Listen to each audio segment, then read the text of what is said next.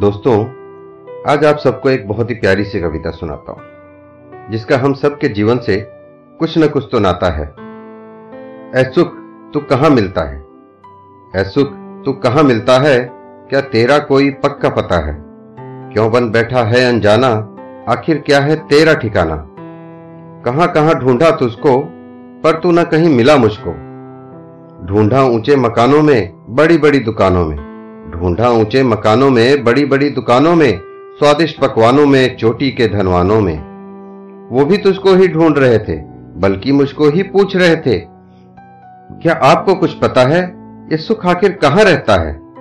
मेरे पास तो दुख का पता था, जो सुबह शाम अक्सर मिलता था। मेरे पास तो दुख का पता था, जो सुबह शाम अक्सर मिलता था। परेशान होकर शिकायत लिखवाई, पर यह कोशिश भी काम ना आई। उम्र अब ढलान पे है, हौसला अब थकान पे है। उम्र अब ढलान पे है, हौसला अब थकान पे है। हाँ उसकी तस्वीर है मेरे पास अब भी बची हुई है आस। मैं भी हार नहीं मानूँगा, सुख के रहस्य को जानूँगा। बचपन में मिला करता था, मेरे साथ रहा करता था। बचपन में मिला करता था, मेरे साथ रहा करता था। पर जब से मैं बड़ा हो गया, मेरा सुख मुझसे जुदा हो गया।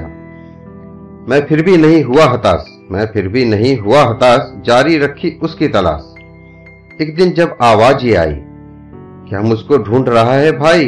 एक दिन जब आवाज़ ही आई, क्या मुझको ढूंढ रहा है भाई? मैं तेरे अंदर छुपा हुआ हूँ, तेरे ही घर में बसा हुआ हूँ। मेरा नहीं है कुछ भी मोल, सिक्कों में मुझको ना तोल।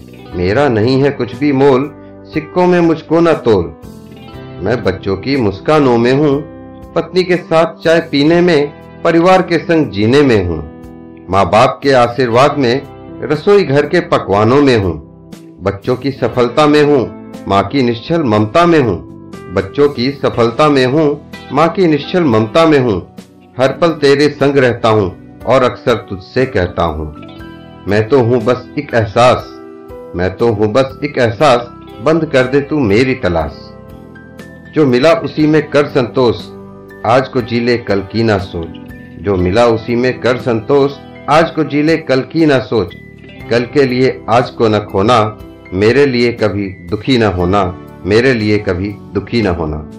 दोस्तों, अच्छी लगे तो शेयर ज़रूर कीजिए। धन्यवाद।